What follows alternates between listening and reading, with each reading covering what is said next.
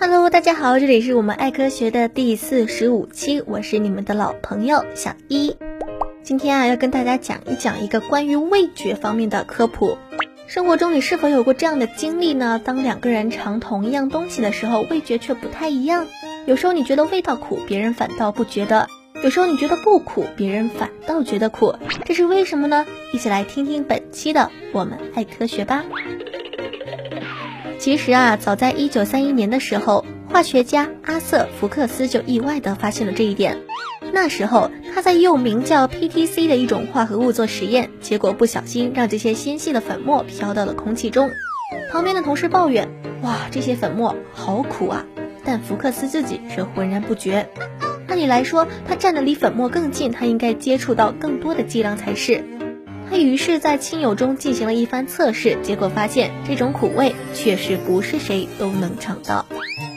在此之后，越来越多的研究发现，人们在这种苦味的感受上存在着相当大的差异。一些人是对它非常迟钝的味盲，相对较多的人感受能力比较中等，而且还有一少部分人会对这种苦味是非常敏感的。人们就进行了各种各样的味觉实验，现在的研究都是用一种叫做 PROT 的东西，因为它更加的安全。结果发现，这种苦味感知差异的现象非常的普遍，而且和人的基因差异是有明确的联系的。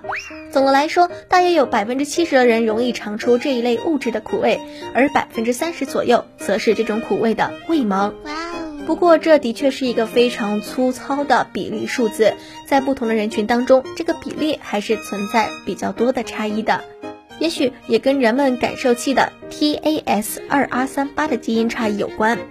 当然，味觉的敏感与否也受后天因素的影响，比如说吸烟。在自然环境中啊，苦味敏感是有保护作用的，能够帮助我们避开一些有毒的物质。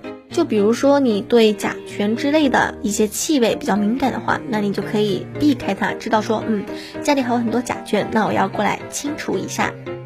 而在日常生活中呢，我们关于吃的时候也会有一些味觉上的差异。就比如说，有的人吃紫菜甘蓝会觉得很苦，而有的人觉得不会。像我就是觉得它会苦的这一类人。在味觉方面啊，对于苦味有一种敏感度，似乎好像不是什么值得高兴和愉快的事情。因为你吃东西的时候，会更容易感受到食物中那么一丁点的苦味，它就会破坏你整体的食物的一个风味。唉，其实也是蛮羡慕那些味盲的。